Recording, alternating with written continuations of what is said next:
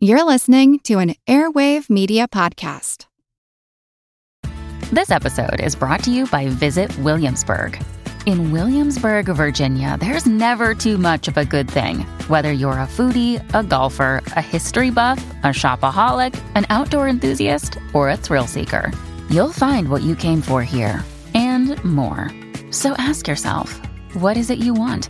Discover Williamsburg and plan your trip at visitwilliamsburg.com.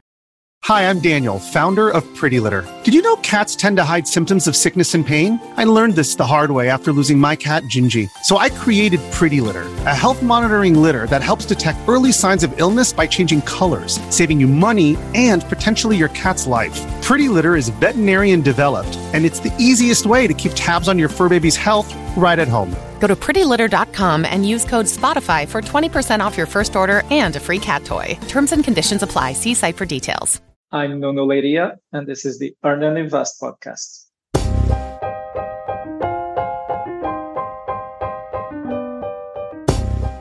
I've been arguing as of late that we put the cart before the horse, that we try to build our financial lives before we consider our unique sense of purpose and meaning in this world. But purpose, that's a big word. How the heck does one discover one's purpose? In my book, Taking Stock A Hospice Doctor's Advice on Financial Independence, Building Wealth, and Living a Regret Free Life, I argue that my hospice patients, the terminally ill, can help show us the way.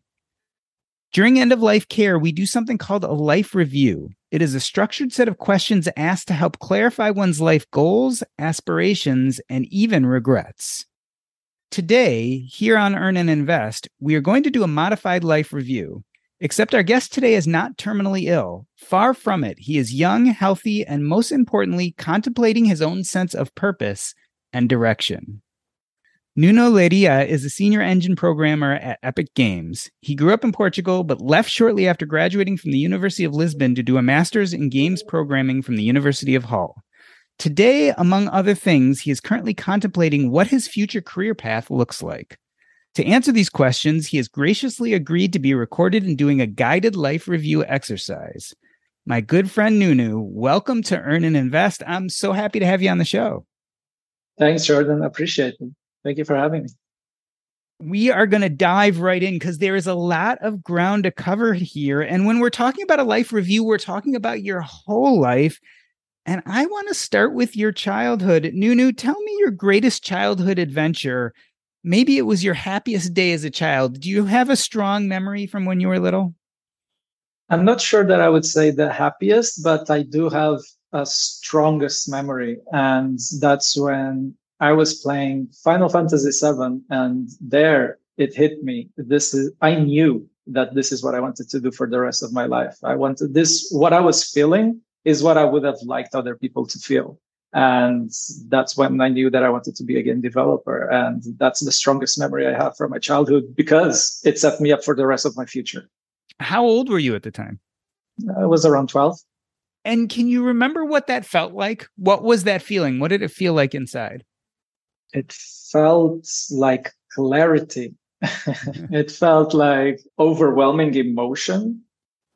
And it felt peaceful afterwards it was an onrush of emotion and clarity and just a discovery. It was a moment of insight. It was like, oh, this is it. But I'm not sure that I can do it justice in words.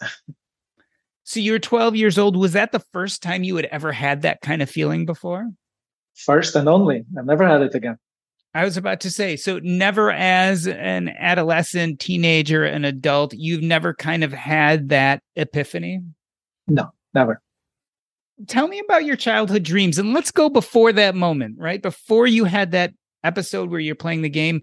Do you remember having any dreams as a really little kid about who you wanted to be or what you wanted to do? No, not really. There were friends that were in the Air Force or were in the military. And because I was surrounded and with that background, I looked up to them. And so I felt, oh, maybe this is what I would like to do. Uh, this sounds pretty cool, but not as a major overwhelming force of, oh, this is exactly what I want to do. Almost as a, a when and not an if. It was not at all like that. Uh, but when I was playing that game and I had that emotion, I knew it right there and then. And did no that doubt. become kind of your life dream after that? Where you're like, I'm going to make these games that make people feel the way I just felt? Yeah, exactly. And for the next 10 years, that was what I pursued until I got it. Was there ever any doubt? Was there ever no. anything like, boy, that's a dream. You can't do that. Or that's really tough. And only a small number of people actually end up making these games. There was no plan B. It was an if, not a when. It absolutely had to happen. And it did. Right now, we're talking about a lot of the positive feelings from childhood. Let's go back. Are there any memories that haunt you? Any big failures or, or times when you felt like you let yourself down as a kid?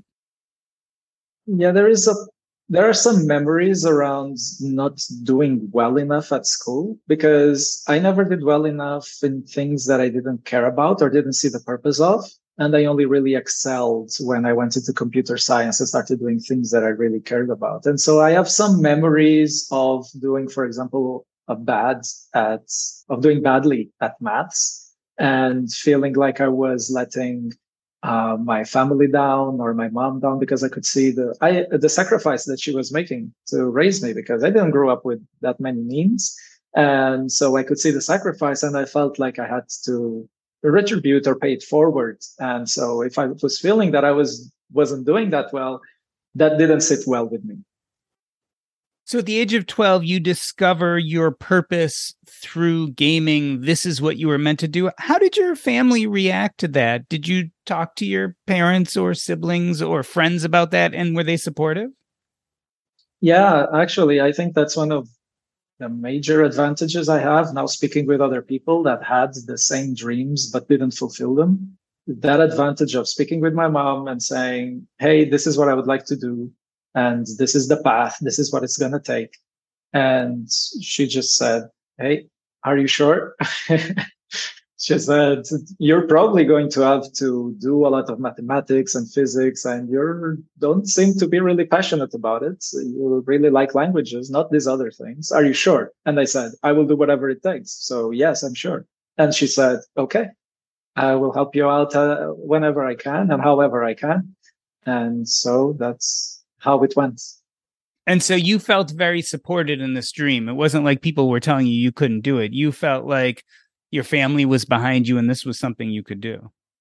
Yes. I think there were sometimes some colleagues that were, you know, oh, this is pretty hard and you want to be with your family and you'll have to leave the country. So there were some doubts, but I thought that was pretty normal. I never had any doubts myself. And so uh, I didn't take it into consideration. I just needed my mom's approval and support. That was all that was required. You know, you said that there was a time in your life where you were feeling, in a sense, a, a sense of failure because there were, let's say, courses in school, mathematics, things you weren't interested in. So you didn't necessarily do a great job in them and you felt bad for not doing better at them. But then at the age of 12, you discover there's this thing you love. You talk to your mom about it. Your mom's like, I'm on board as long as this fulfills you. And I'm wondering if finding that thing you loved and having your mom's support kind of relieved some of that guilt of not trying as hard at other things. Or did you carry that throughout the rest of childhood where you always felt kind of bad for not pushing harder on some of those subjects that didn't feel as important to you? I think at the deeper sense, I still carry that, that feeling of, oh, I want to do better and I want to do a little bit more. And per- perhaps it comes from that time.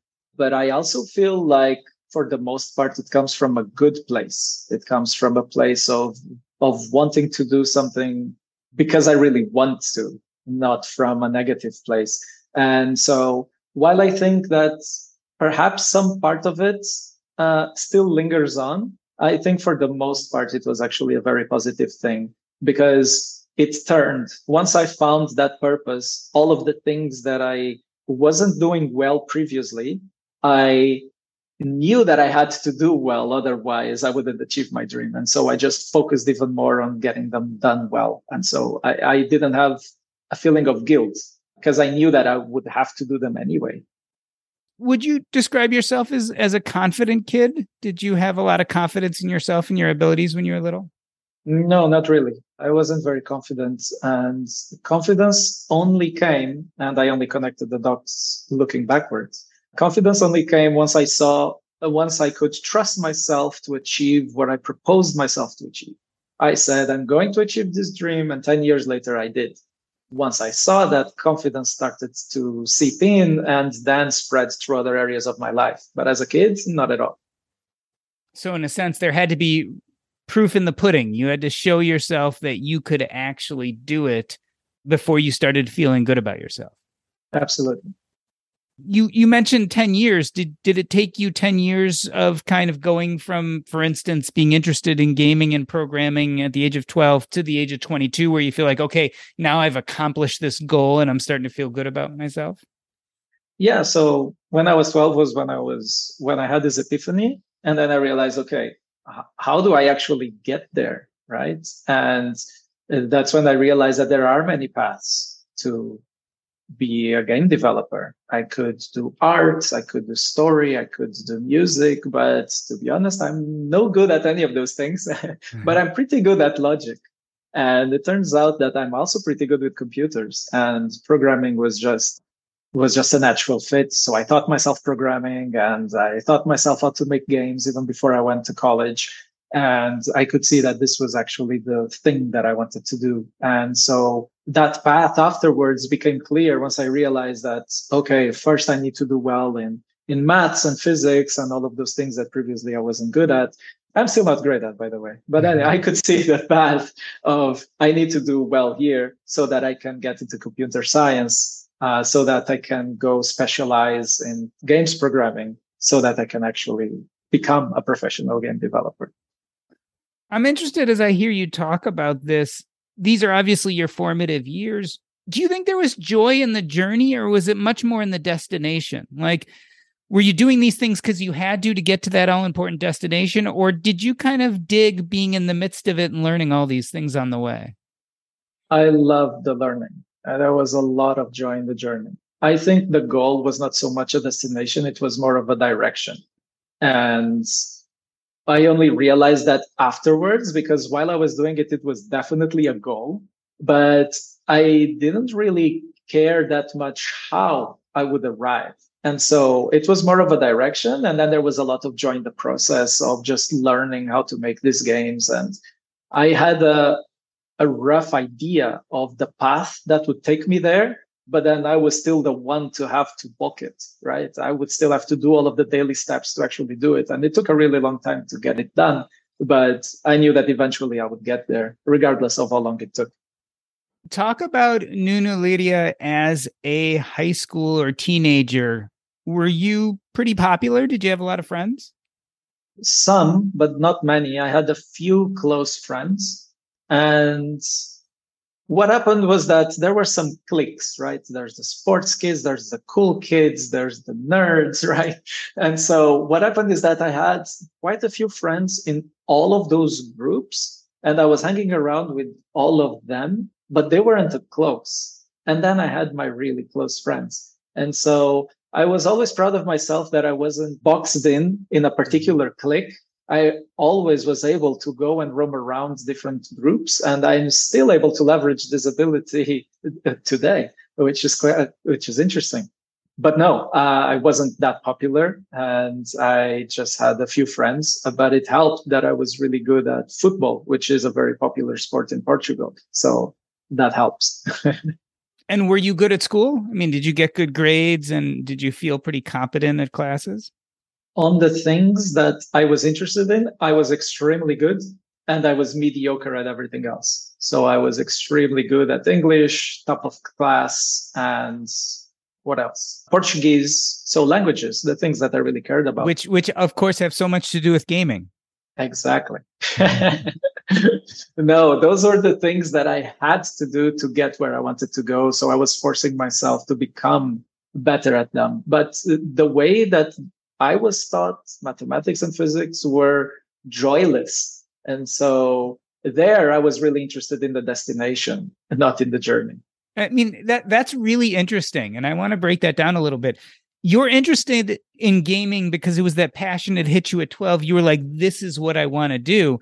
But the skill sets you needed that, math and physics, were not necessarily very joyful for you. On the other hand, things like English and Portuguese were. Was there ever any contemplation of maybe I should be doing those things for a living instead of gaming? so that's actually a common misconception. In programming, you don't need that many maths and physics. It turns out that in games programming, some areas really do need maths and physics, but most of programming is logic. And lots of people are logical. I am logical, even though I'm not a great mathematician. And the other thing is that programming languages are languages.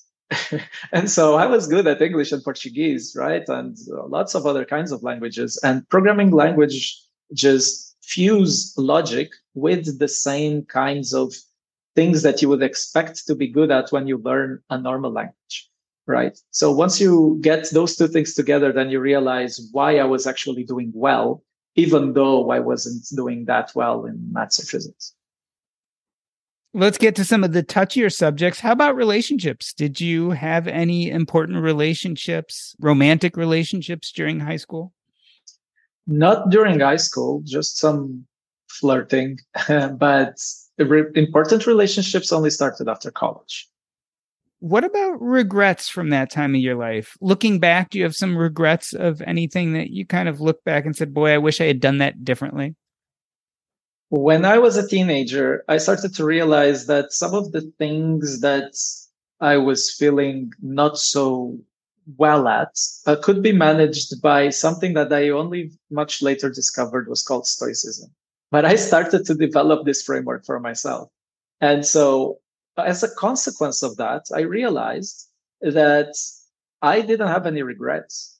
And so I still do not have any regrets as a consequence of living my life with this idea of, okay, when I'm 90 in my deathbed, when I look back, will I regret this decision?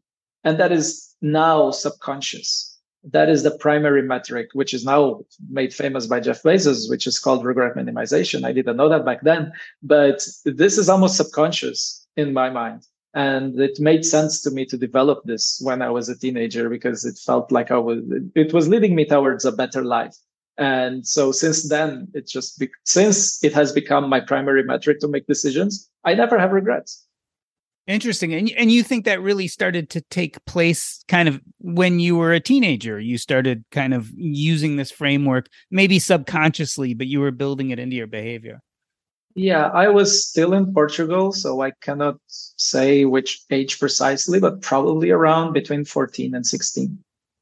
Would you say that you had a pretty happy childhood?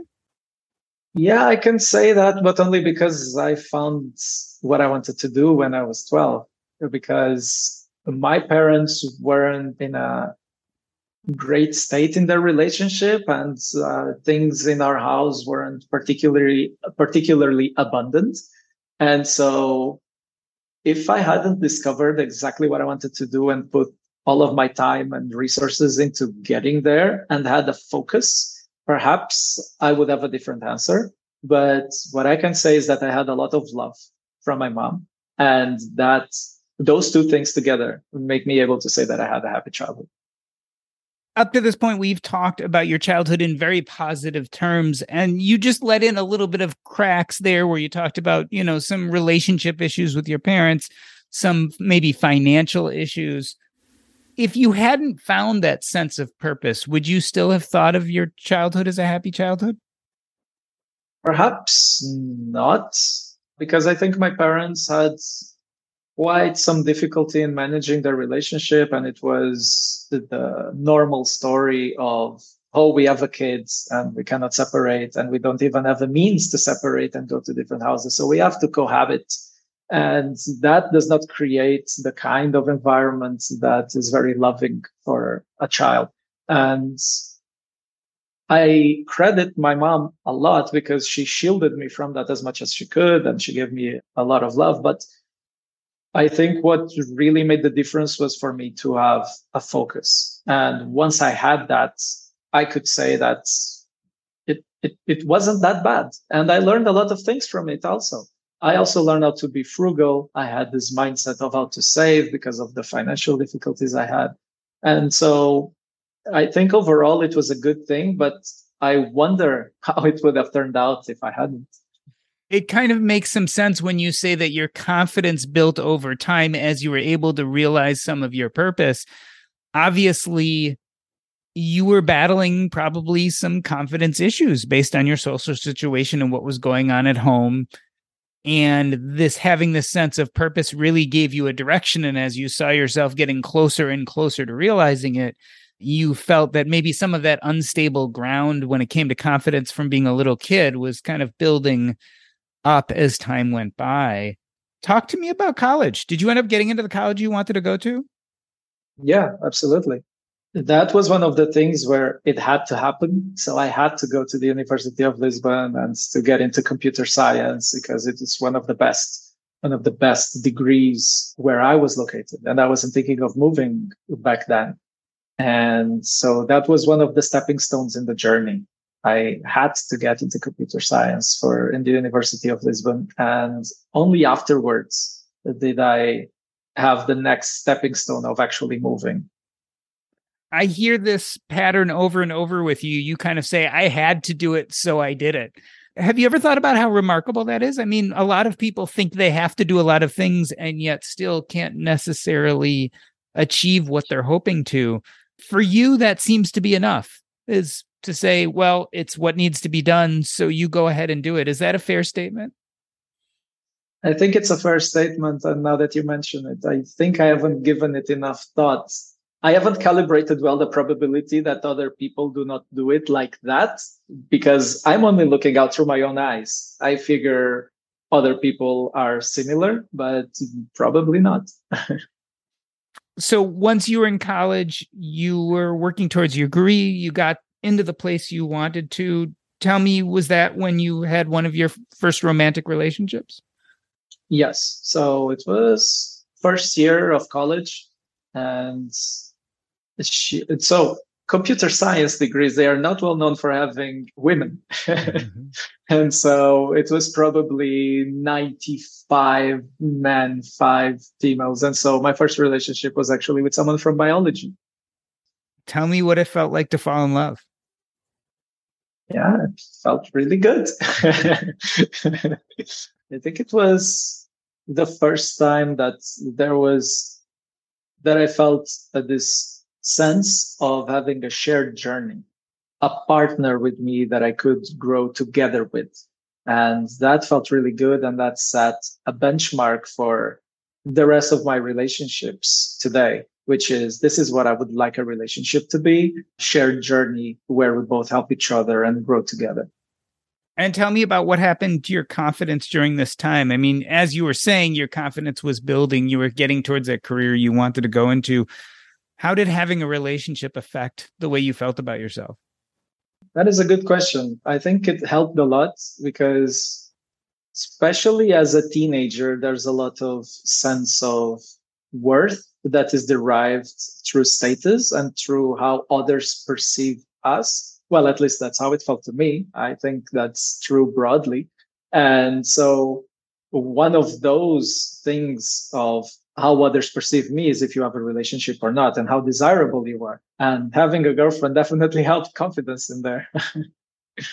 but at the same time, I was also progressing well through my studies and I was actually doing something that I really enjoyed for the first time and I was doing well grades wise. So things were looking up.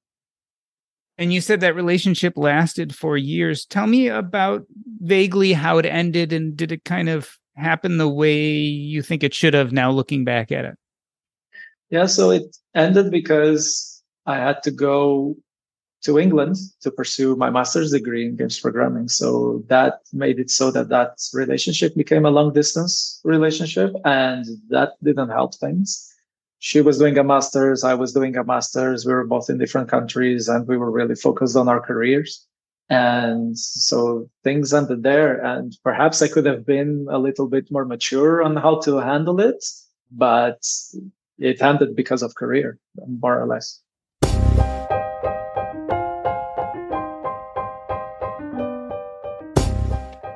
We are talking to Nuno Leiria, and we are discussing the life review process. How do we understand our sense of meaning and purpose? We are going to take a short break. I'm Doc G, and this is the Earn and Invest podcast.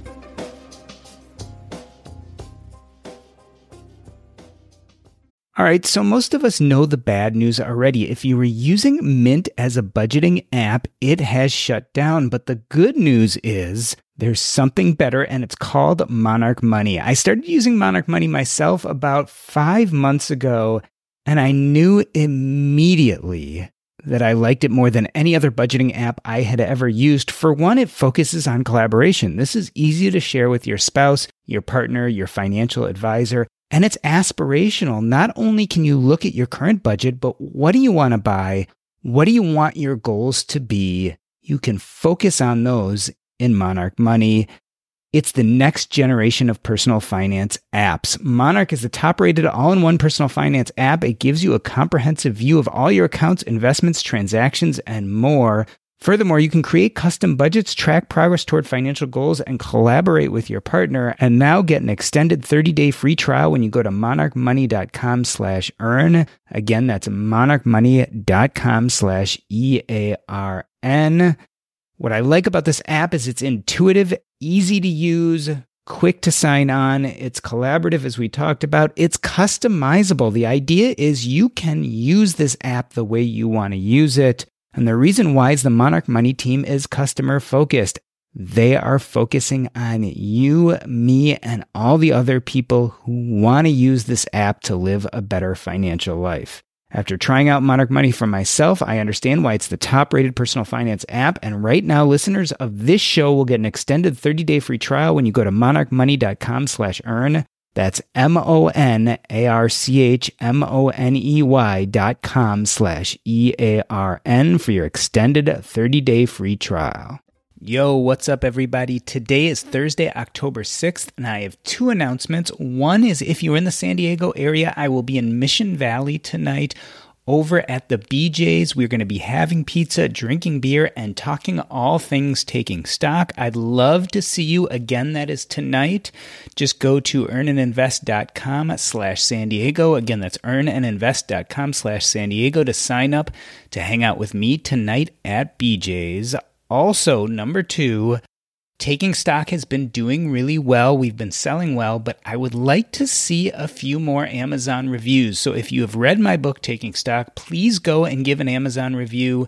Even if it is just a star rating, go in there, click five stars. Hopefully you really enjoyed it. The easiest way to get there is to go to earnandinvest.com slash book. Again, earnandinvest.com slash book.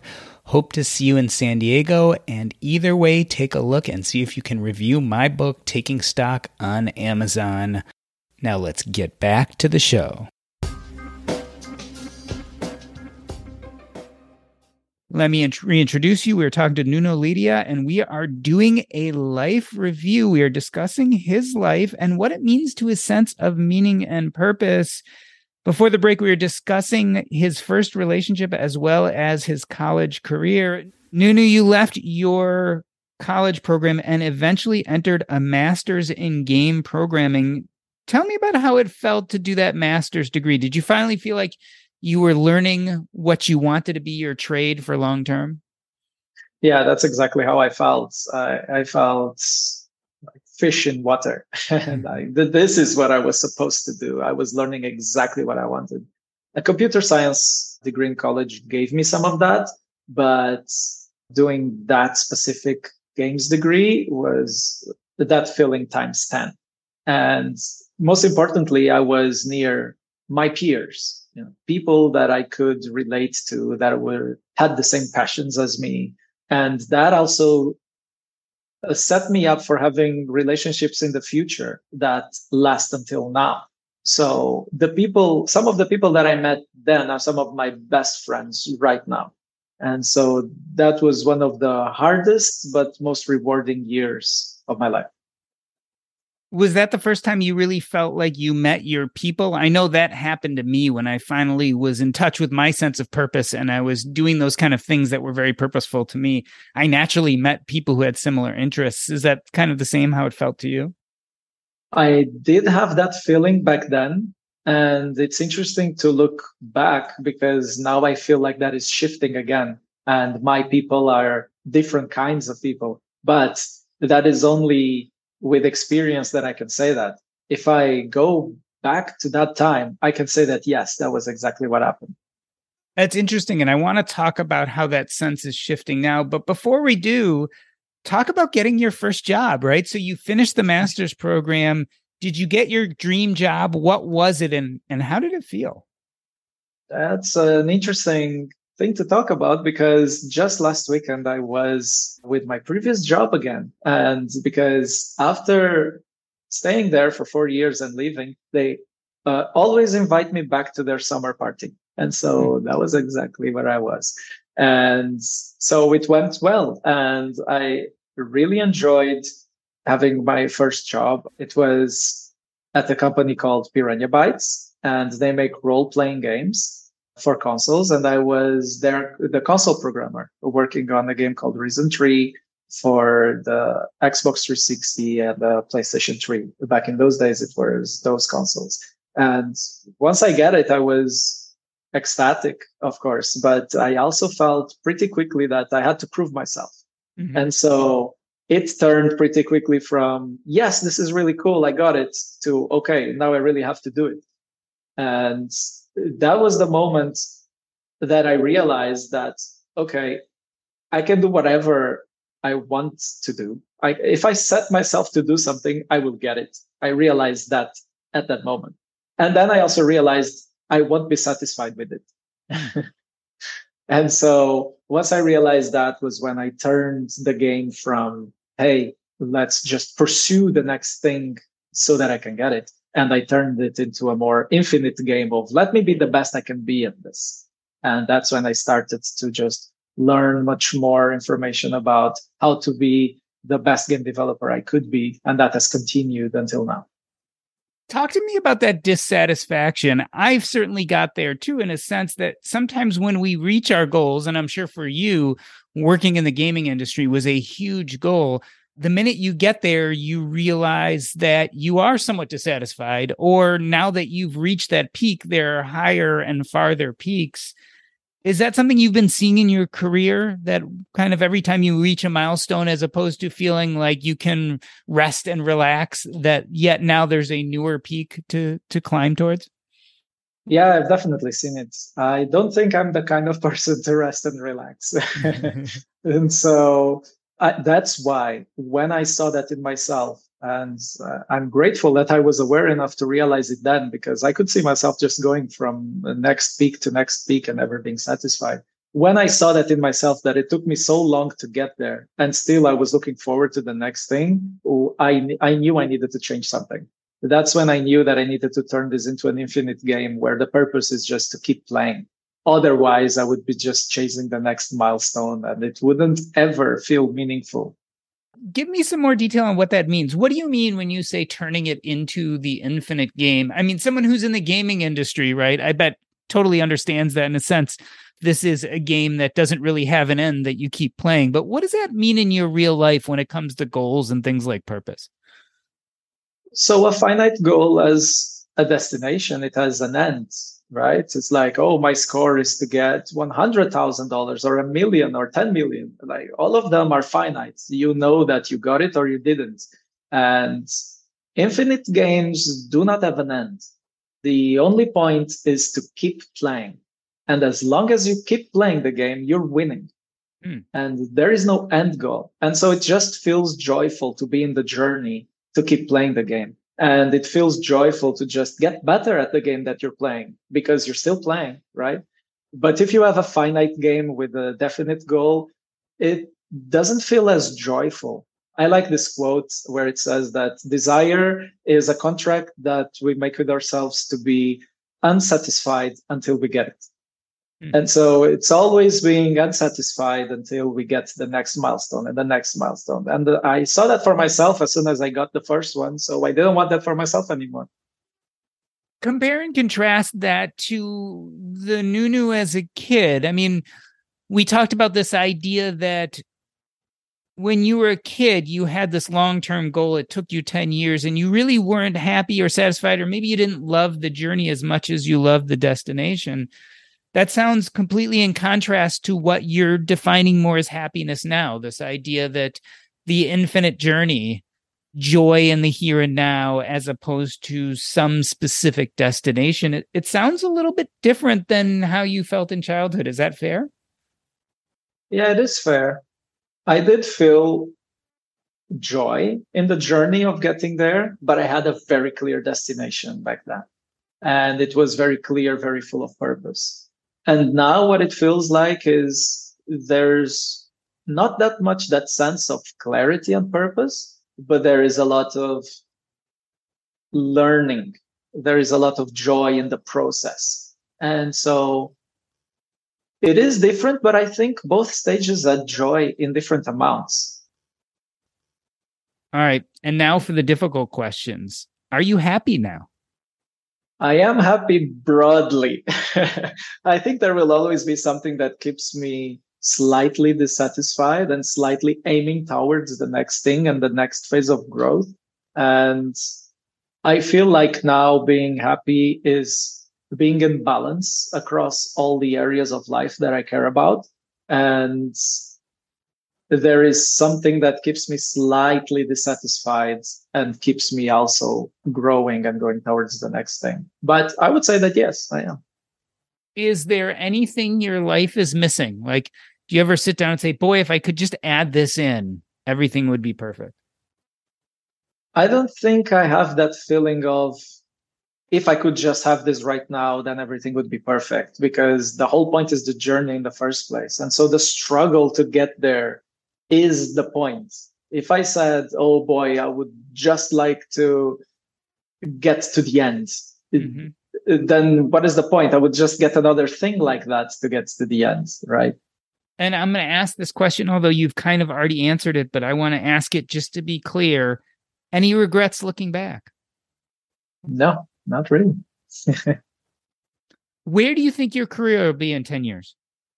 It's difficult to say in 10 years because technology moves so fast and the games industry moves really fast. It is actually one of the biggest changes I've seen in my life. When I started in the games industry, it was seen as, oh, it's, it causes violence and it's only for teenagers.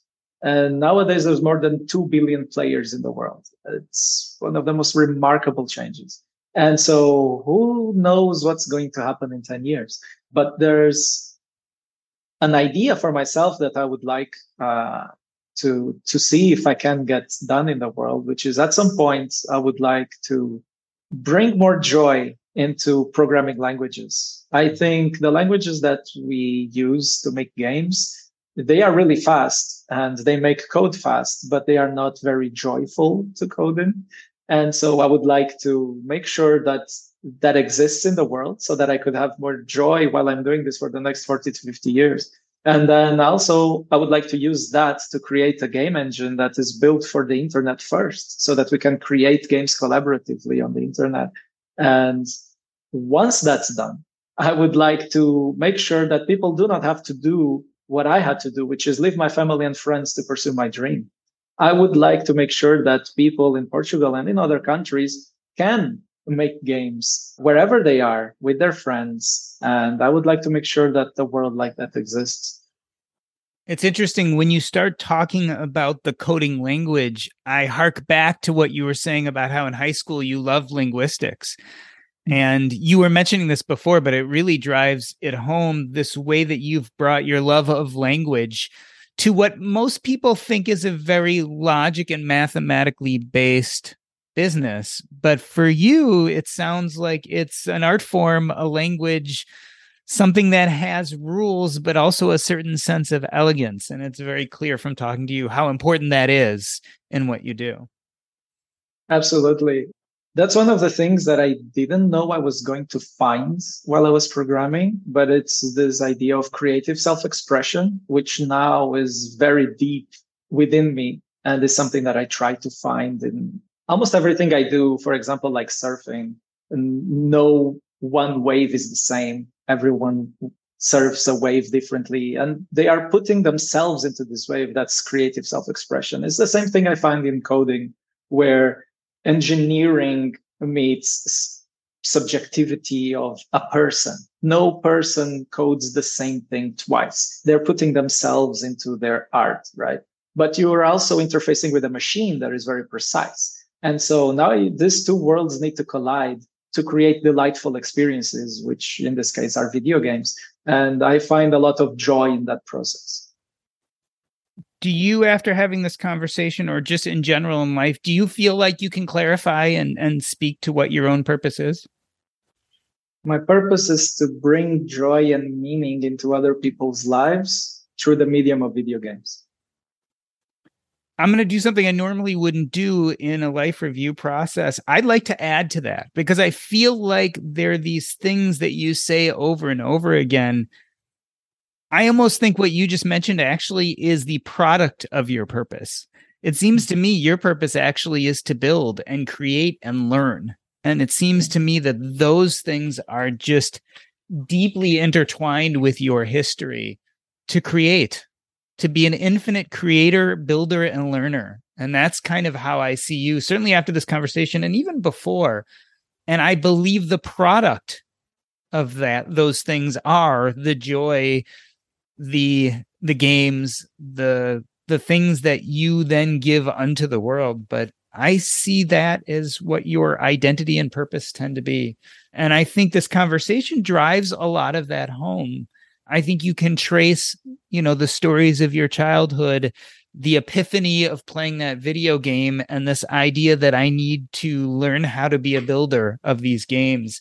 And yet now you're focused on being an infinite learner, right? Always building, always creating, always learning, not to necessarily have some specific endpoint, but to have that joyful journey the byproduct, like I said, of that journey is I think that you bring happiness and joy to other people's lives. And it is wonderful to talk to you about your journey and and what you've created and what you plan to create.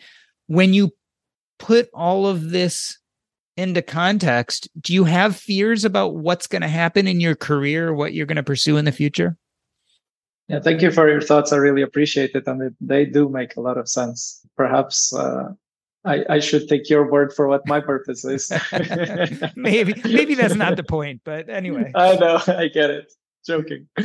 Yes, I do have fears. Every time there is, for me at least, every time there is something that I would like to do or achieve or get to a next step in a new process, a new learning step, there is some kind of doubt that I might not get there. And it's not a stepping stone. It's more of a, can I go into this journey? Do I really want to go into this journey? And I think it's also part of the struggle to figure that process out. And so I have some doubts and some fears, but I'm also pretty sure that I will figure it out as I go along. Yeah. And also, when you look at your life review and the conversation we had, I think part of the reason you have doubt and fears is because for some reason, when you talk about the future, you flip back into destination. Whereas when you really talk about your life, where the joy for you is in the journey. So maybe the point of this being that as opposed to being fearful about whether you'll reach a destination or not, actually, I think what brings you joy is the journey that you take to get to whatever that destination may be, success or failure. And I think if you can reframe things to think about the journey that you'll be taking as opposed to the destination you may or may not get to, you'll recognize that that fear is more excitement, excitement at the possibility of doing new things, getting psyched up for stepping into something that's new and maybe scary because it's unknown. But don't forget, the way at least when we've talked about your life, ultimately the destination has not been the end goal. So don't forget not to do that in the future and to start thinking, oh, now all of a sudden, because it's the future, I'm going to start thinking about that destination. That may not be necessary. That is a good. And I'm aware that the flip coin of that fear is excitement. Yeah. It, it, yeah. when I look into the future, that fear is not from a negative place. It is from a very exciting place. And you're right. It's uh, good to remember that.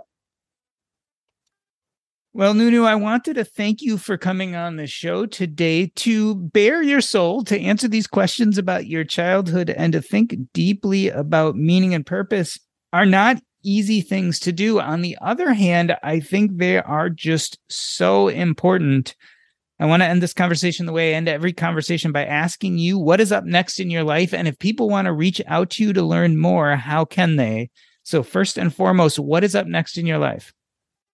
So, next in my life is continuing to build on the meaningful relationships that I have, to have great conversations with my friends and with my family. And those bring a lot of joy to me. And also to continue in this career path that I'm on, which is, as you said, an infinite builder and learner, and wherever that may take me. And people can reach me at my first name dot my last name at epicgames.com. nuno dot leiria at epicgames.com. This has been the Earn and Invest podcast. On behalf of myself, Doc G, I'd like to thank Nuno Leiria. That's a wrap.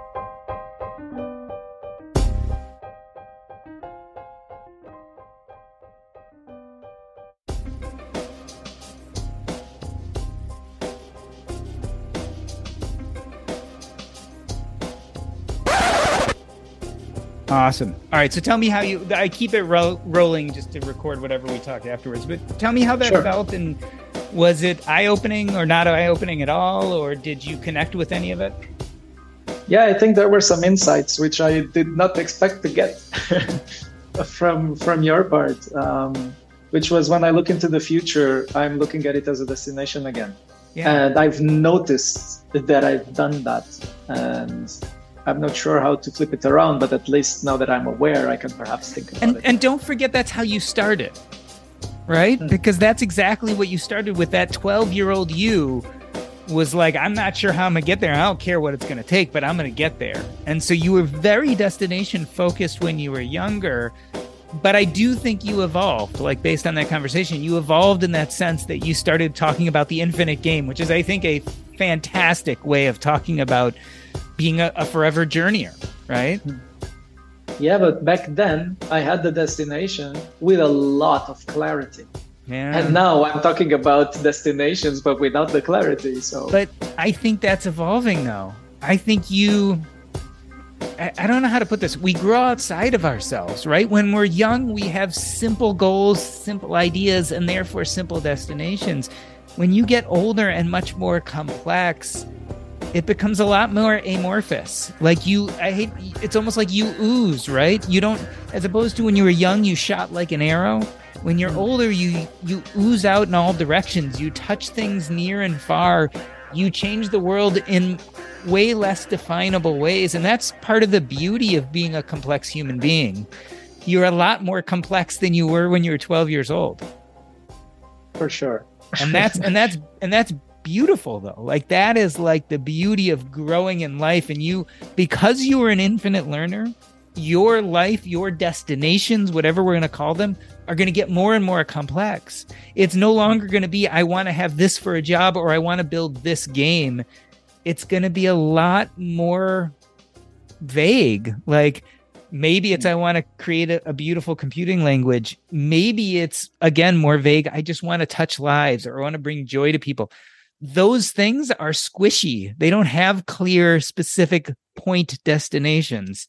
Um, and that may feel a little uncomfortable to you until you start embracing the fact that you're just, yeah, you're a, a way more complex guy than you were back then. That is true. And back then, I had this one thing that I wanted to do, and that was what brought me happiness. And today, as I told you, the way that I feel happy is when I'm in balance across all the areas yeah, of my life. Yeah. I did not have areas of life back yeah, then. and that was actually the thing that I realized was the problem was I was not comfortable with all this complexity and all of this awareness of multiple paths. Um, and so that was why my question to the group you know, you remember when we did all of this uh, Yeah, this yeah. exercise of what's your question? My question was, how can I be more comfortable with not knowing what the path is? You know? But that's exactly it. I mean, the question is the answer. On some level, you've got to let go of destination because your purpose is to be a builder and a learner. And those are all journeying techniques. They're not destination techniques. Who you are and what you're about, it's all about the journey. It's all about the infinite game. It's funny because, again, when you go to the future, you ch- try to box yourself in. And so I do, I imagine that causes fear, right? Because all of a sudden your sense of, you're almost questioning your own sense of purpose because you're saying, okay, Mm. it isn't being a journey or it isn't being an infinite learner. It isn't being someone who's always on the path. You're saying, no, no, no, my, my purpose now is a destination. And that feels scary and uncomfortable. Um, the question is, does it feel scary and uncomfortable because you're growing and it should be a specific destination? I'm going to argue from what I know of you that it's the opposite around. I don't think it should be. I don't think that's who you are, but I could be wrong, right? Maybe you're looking at yourself and saying, no, no, no, I really am destination focused. And then you would have to, you know, recalculate and rethink about what your true purpose is. But I'm, my guess is it's uncomfortable because it's actually somewhat counter Mhm. to what truly you feel purposeful and identify doing. I never thought about it that way, but I feel like it resonates in a sense. Yeah. So I will think about it, and perhaps that way of of looking at things might help. Yeah. Uh, I think destinations for you have to be general guides, but they don't have to be the decision maker of whether this is worth doing or not. Because for you, I think whether it's worth doing or not is going to be the journey. Like, am I learning? Am I growing? Am I building?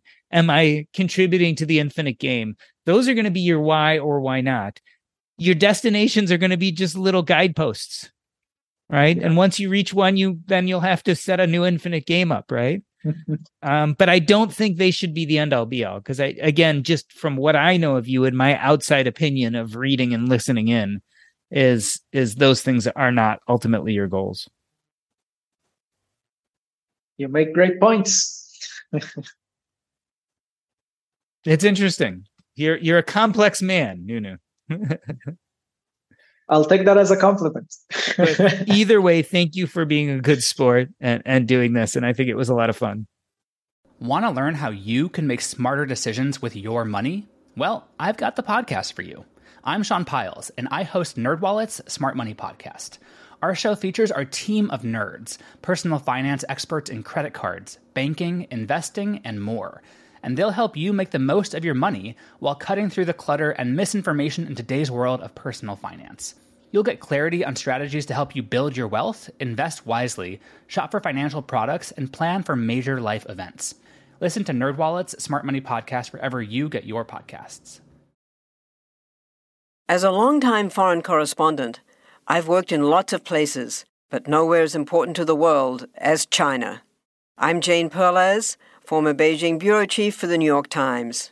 Join me on my new podcast, Face Off US versus China, where I'll take you behind the scenes in the tumultuous US China relationship.